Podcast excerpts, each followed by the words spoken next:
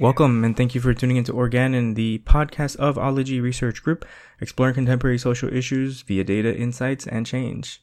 According to the Organization for Economic Cooperation and Development, OECD, the number of working men without a college degree has been on the decline from 95% in the 1960s to 85% in 2015, leading some economists to worry. Ariel Binder and John Bound of the University of Michigan has a theory as to why this is occurring. With shifting family dynamics, women taking on leadership roles, and some other reasons that have yet to be explored. Today, we discuss their research and have a discussion about why we believe this trend has been continuing. We invite you to join our table. Let's discuss. From the East Coast, we have myself, Carl. And joining us from the West Coast, we have... Hey there, Casey. Casey, take it away. Just us two today. Yeah, so there's a really cool article on The Atlantic that I found the other day. It's called, Where Have All the Men Without College Degrees Gone? And it's by Adam Harris. And basically, he was talking the fact that since 1960s, more and more men without college degree are missing from the labor force. In fact, in 1960, 95% of them are working, reported working. Now it's only 85%. So even though there's only about 10% change, that's a lot for talking about a huge segment of the population. So there's a lot of economists are trying to figure out why that's the case. I mean, is it the fact that the wages have declined, or is it the fact that the opportunities to work is not there anymore, or maybe there's no jobs for them? And this recent theory proposed by Ariel Binder and John Bound of the University of Michigan proposed a really interesting argument, because they said that it's not the fact that it's economic, like the wages, because wages, in fact, has been steady for the past 40 years. So it's not because there's no money or there's less money. What they argue is creatively is that because the family dynamic is shifting, it's taking off leverage of pressure on men from working. So, for example, mother working now, enable men to not be the sole bread provider anymore. So it alleviates that pressure. And then the second thing is the idea that, that was the main argument, that it's that the shifting family dynamic is creating a vacuum where they don't need to be as aggressive labor anymore, and maybe that change. Maybe they're cooperating with their wives, and the fact is they don't need to marry anymore as much, or they're single. So married is not that's a word. Being single and not having to care for family was the main reason that they argue. I think I'm rambling. What do you think?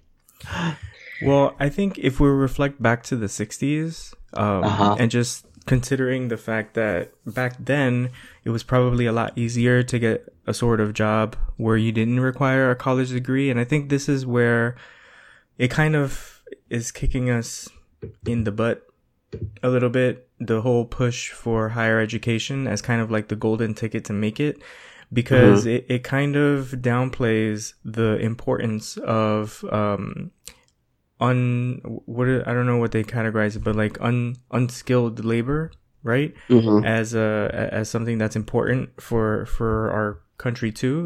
There's also lots of construction jobs and other programs or other employments that only require a certification, maybe being an electrician or something like that, or doing some sort of mechanical work that would normally not require a college degree, or even going to the military, for example, which you don't really have to have a college degree for. But in the past, where you were able to get a high school diploma and get a job for that with that diploma is kind of rare nowadays, because even for any type of office job, they're gonna want to at least see a bachelor's degree, which is interesting because it's kind of like getting an associate's degree is like getting a high school diploma, right? 2.0. You can barely get a job with an associate's degree already. And even if you put in 4 years of education, you get a bachelor's degree. You're lucky if you end up getting a good office job that pays you minimum wage, at least, right? So the dynamic has definitely changed. I think if we continue to make pushes for higher education as like the only way to go, that we're going to continue to see the trend declining. And just because somebody has a college degree doesn't necessarily label them as like a success in a way, because you could have a bunch of degrees and not have any jobs at all because you overqualify for everything you apply for. So that is also kind of troubling. So I actually see an indicator of success being more, do you or do you not have a job, right? As opposed to have you acquired a college degree. It's a really complex question, dynamic, because at one point I kind of feel like it's good that we're oversaturated with college degrees, because that makes a job, the jobs are in our society as a whole, becomes more, not production based, but more kind of information technology. We're able to do more advanced work. Mm-hmm. So, for example, 10 years ago, the idea that going to school for a data science degree didn't even exist. I mean, the idea of science degrees 5 years ago was kind of convoluted. Mm-hmm. So now more and more people are doing that. And then, the job for starting salary for data science is pretty high, even like as someone just knows the skill set. So like maybe those kind of jobs are good because they're making our society grow, progress, more so than just someone who is a construction worker. Mm-hmm.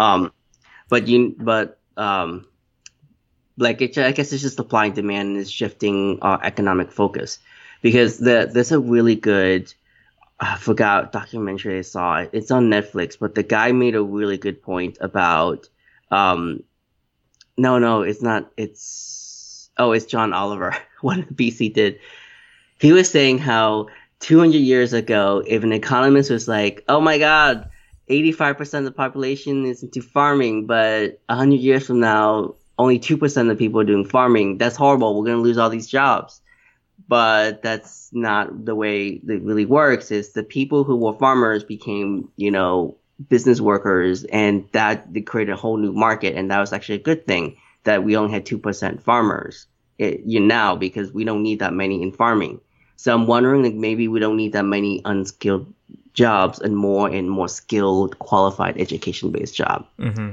But then if you look at Spain, for example, I used to be an academic advisor for graduate students. Mm-hmm. And I noticed that I had a lot of international students from Spain who enrolled in business programs in the U.S. in our school. And I asked one, I said, not that you're not welcome here, but I'm just curious to know, like, what is this phenomenon of us having a lot of Spanish students here? And by Spanish, I don't mean language, I mean Spanish. What's happening? And then one of the answers that I got was that in Spain, yes, you can pursue a higher education for free. And what happens is now amongst young people in Spain, there's too many lawyers. There's too many doctors, and there aren't enough vacancies to fill these positions. So I was counseling a student who is actually a lawyer in Spain who came to the U.S. to get an MBA because he couldn't find a job as a lawyer in Spain. So one of the things that I see, like, yeah, I'm glad that you brought up the supply-demand thing, is that we could have we have a system in place that can create like an oversupply, and that's great for employers, because that means that if they do have these high skilled positions or these technical positions that they need to fill, they're not going to have a hard time filling the position. But it's also bad for that pool of qualified candidates, because there aren't going to be enough positions to satisfy whatever job it is that they're trying to seek. So that's why there kind of has to be like a balance. And even like in the example that you said about the agricultural thing, I think it's good if the job is being converted into something else that still either maintains production or increases it. But if it decreases it, then that's not so good. And in my dissertation, I came across an article that talked about how in the 50s, people were scared about automation because the ATM was coming around, and bank tellers were really scared about that.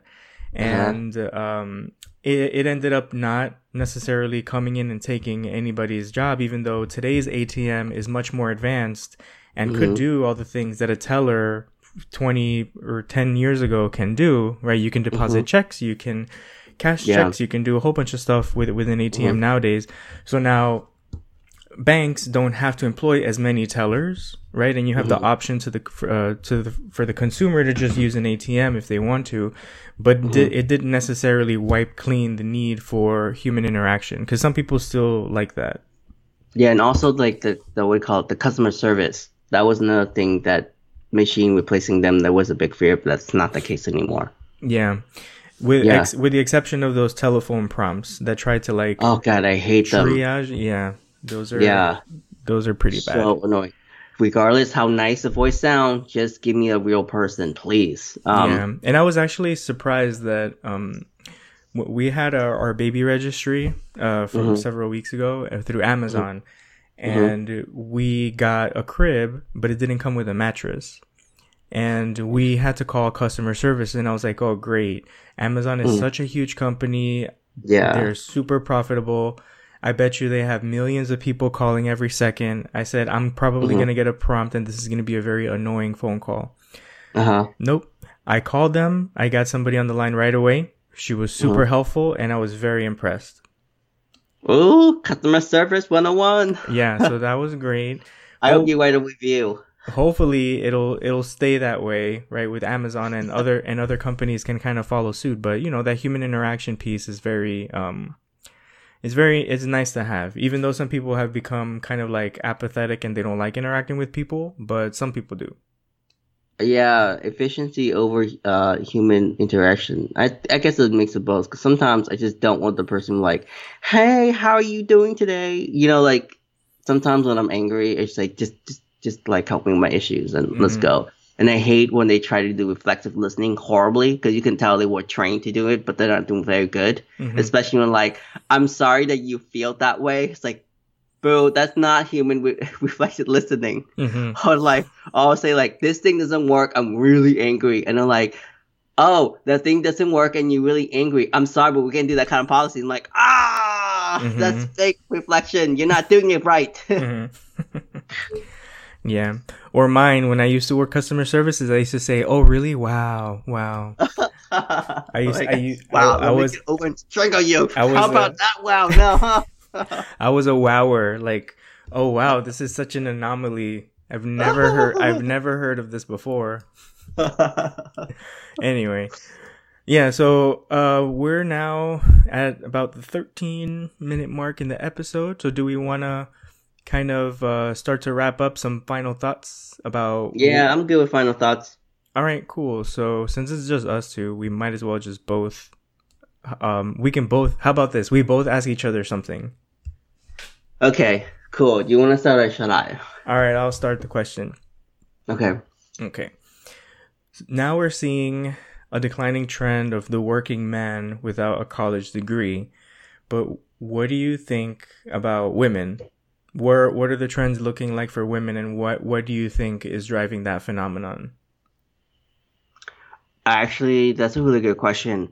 I think women labor force have increased or stay the same, because a lot of the unskilled labors deals with domesticity, like, like cleaning or like housework. Not that they like employ like maids and kind of nannies and laborers.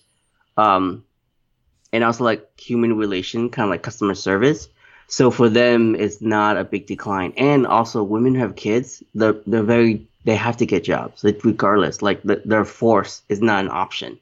So I would say that their employee is the same, because if it is the case that non-educated women are declining, this article will say so, but they're directly pointing at men. What do you think? Oh, you want me to answer that same question too? Yeah, just both. So I don't know if this is the case across the country, but I know that there's the N for women is greater than men. when you're looking at like major metropolitan cities for the most part anyway. Mm-hmm. So it's not uncommon. And even when you look at statistics, there's a website called what is it? I forget the name of the website. Statistica.com or something? No. It's a Department of Education website. There's one called ELSI, which is the Elementary and Secondary Information Data System. Mm-hmm. And then there's also one for higher education. And the higher education one shows you like statistics about how many men and women are enrolled at certain schools in certain states and racial breakdown and things like that, graduation rates. And no matter which school or state or city you look at, there's always going to be higher enrollment of women anyway.